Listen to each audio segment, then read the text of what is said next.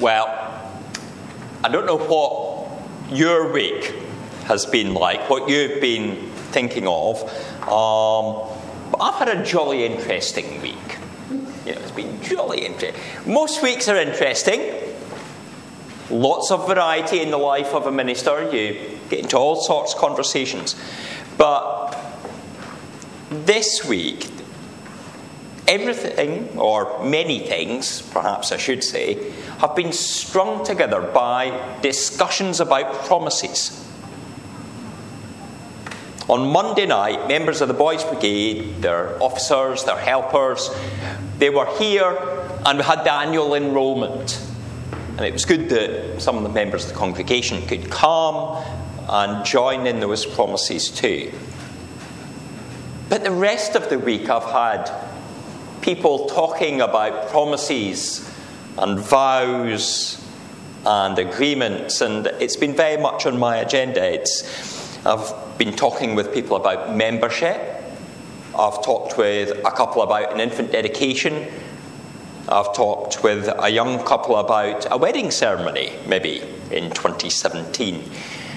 And throughout all these different things, there's been the concept of promises. Promises made between people, promises made in the sight of God, promises perhaps made to God. Promises that are meant to be kept. And God always keeps His.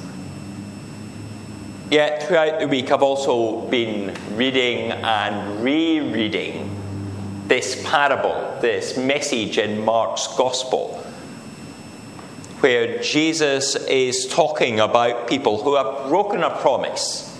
They've broken the covenant that God has made with them. They were called to be His people, and He would be their God. And we'll come back to that promise tonight as we think of Zechariah trust had been invested, but the expected return had not been made. The vineyard has been rented out, but the tenants do not pay the rent. God's people have not been godly people. The first century had a number of absentee landlords in the Holy Land, and not all of them were very popular. They would normally have an agent that would go round and collect the rent. And the tenant farmers were not always happy to pay. And sometimes that was because the landlords charged high rent. They were quite unreasonable. They didn't put anything into the property. Rather like some slum, slum landlords still today that hike up the prices and don't do repairs. And perhaps as Jesus started to tell this story, Maybe the listeners identified themselves as oppressed labourers, paying far too much. But the twist is this is a story with a good landlord. This is one who has invested in them. This is one who's given them everything that they need to be able to grow the grapes and to produce the wine. But they will not pay the rent.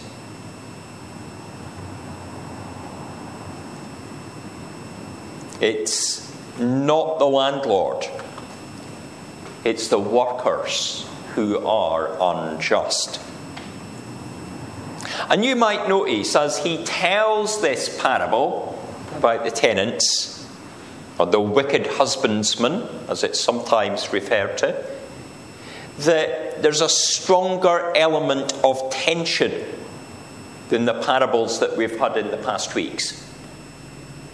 As we've looked in Mark 3 and Mark 4, it's been far more focused on the kingdom. But here we get to a story about the king and the king coming and saying, Who are you? Where's my rent? Those other ones were told as Jesus journeyed around Galilee, as he travelled in a time of ministry. But considerable time has passed. Today we're eight chapters further on than last Sunday night. And in Mark's Gospel, that's quite a chunk. Quite a lot of time has passed. And we find ourselves actually in the city of Jerusalem and it's the week of the Passover. And Jesus has ridden the donkey, he has come into the city. And the crowds have shouted, Hosanna, because the King of Love has come. And he's been to the temple and turned over the tables. And he's cursed the fig tree, and it has withered. And it's only a few more days until there is a betrayal and the Christ is crucified. And so there's this parable which takes in that story the Son coming to the people and the people rejecting him.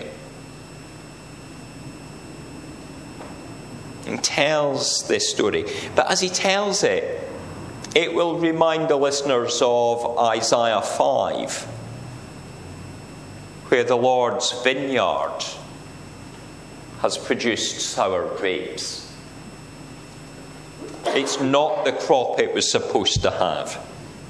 Now, there's no suggestion today of whether in the parable the grapes are sour or sweet. It would seem that there has been a good harvest, that there have been fruit growing there that have been well. For the landlord has given everything needed.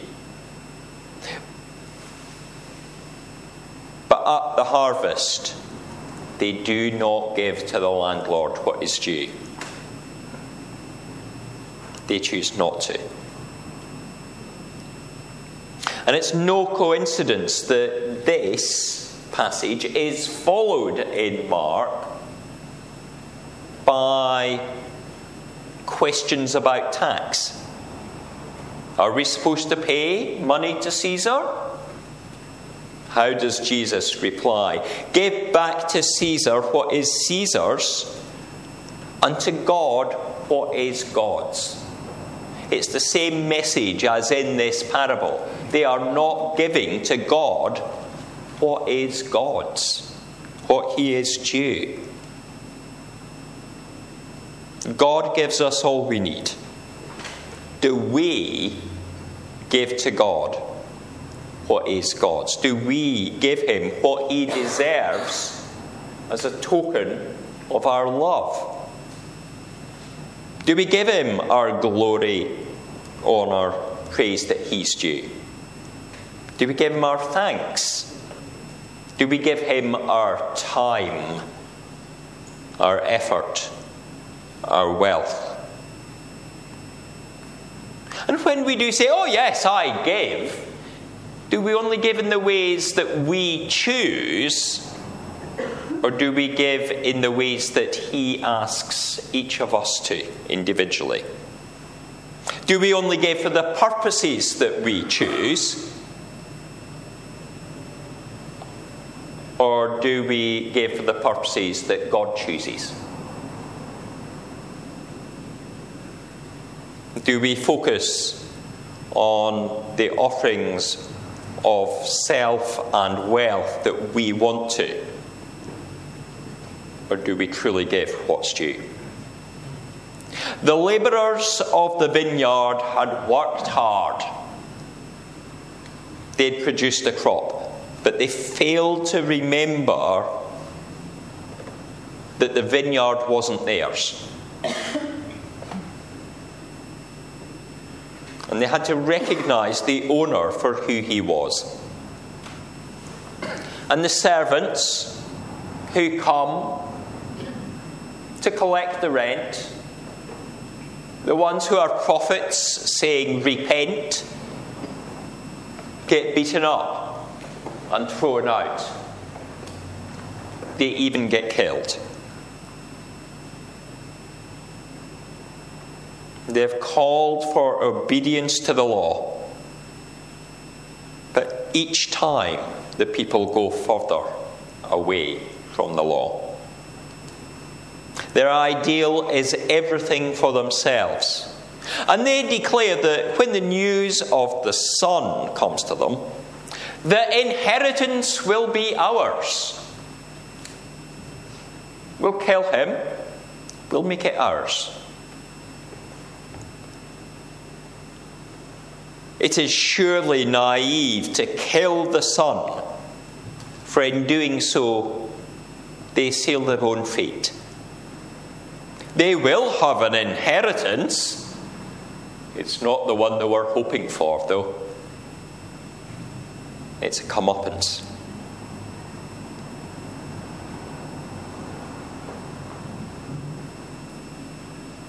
Throughout all this, Throughout the story, God has a plan. It is His vineyard. He has started it. He has put the people in charge, He's given them dominion. He challenges them to do their work and to give glory to Him.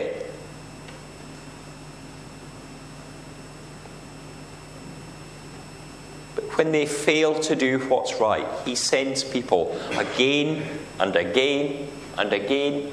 He wants them to come back. Just like the mother of the duck going quack, quack, quack. He repeatedly calls. He repeatedly calls until there's only one final answer, such that he has to send his son to call them back, to say, This is it. The Son's coming offers a way out, it offers a last chance. But they choose to continue as they were, with greed and with hatred. We are free to do what we want we are free to make decisions that will impact our life, and we're free to make decisions that will affect others.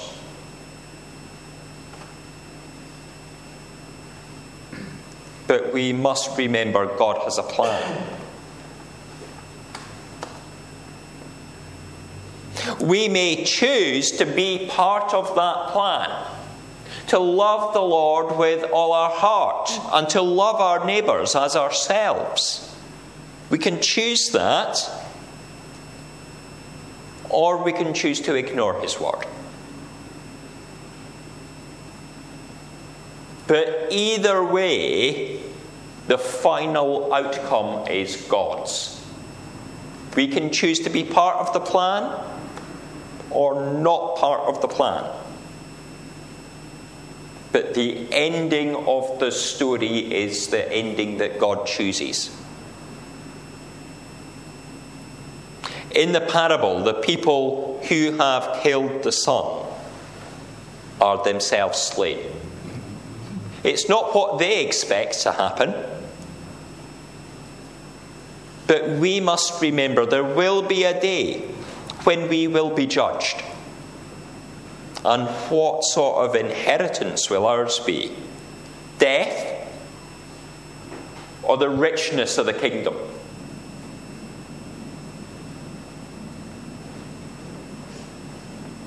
The people of the vineyard, the real people of the vineyard, who were charged with tending to the fruitfulness of God's creation, the people who were the priests and the Pharisees, were hearing this parable while at the same time forming the plan to kill the Son, to kill Jesus. Like those in the parable, these are people of covenant promise. They felt that they were people of God. People not different from how we might feel about ourselves. And they feel that in doing things they will receive the reward. But in rejecting the Son, the labourers make a gross error of judgment. Not only an error in killing the son, but in how the landlord would react to that.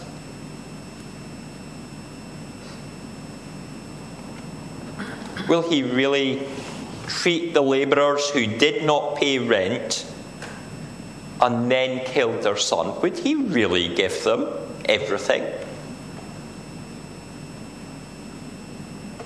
The vineyard is given over to others. New people, not those that the promise was originally with. If we are reading this in Matthew's Gospel, in Matthew 21, we hear Jesus teach after the parable in a very clear way that the kingdom of God will be taken away from you and given to a people who will produce its fruit. And it doesn't get much clearer than that, does it? Saying that the kingdom would be taken from them. We are those people that it's given to. We are charged with the task of producing fruit, fruit that will last fruit that will refresh everyone else. And the challenge is therefore upon us that we are to do those things and to give the landlord his due, or we ourselves might suffer the consequence. It's critical that we recognize the Son Jesus and choose to honour God through him. He gets rejected by many, but through him, the plan will come to its rightful conclusion. For although the labourers killed him,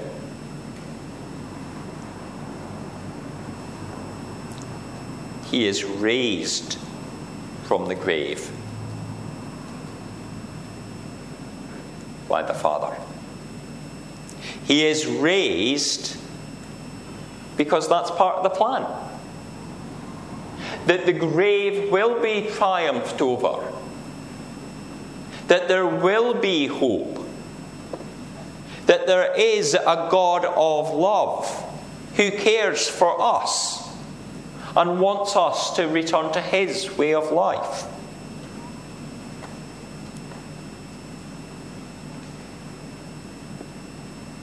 The Lord of all lands, the King of all kings, is raised, and He will return, and He will inherit the nations. God's plan will be seen to come to fullness because God is God.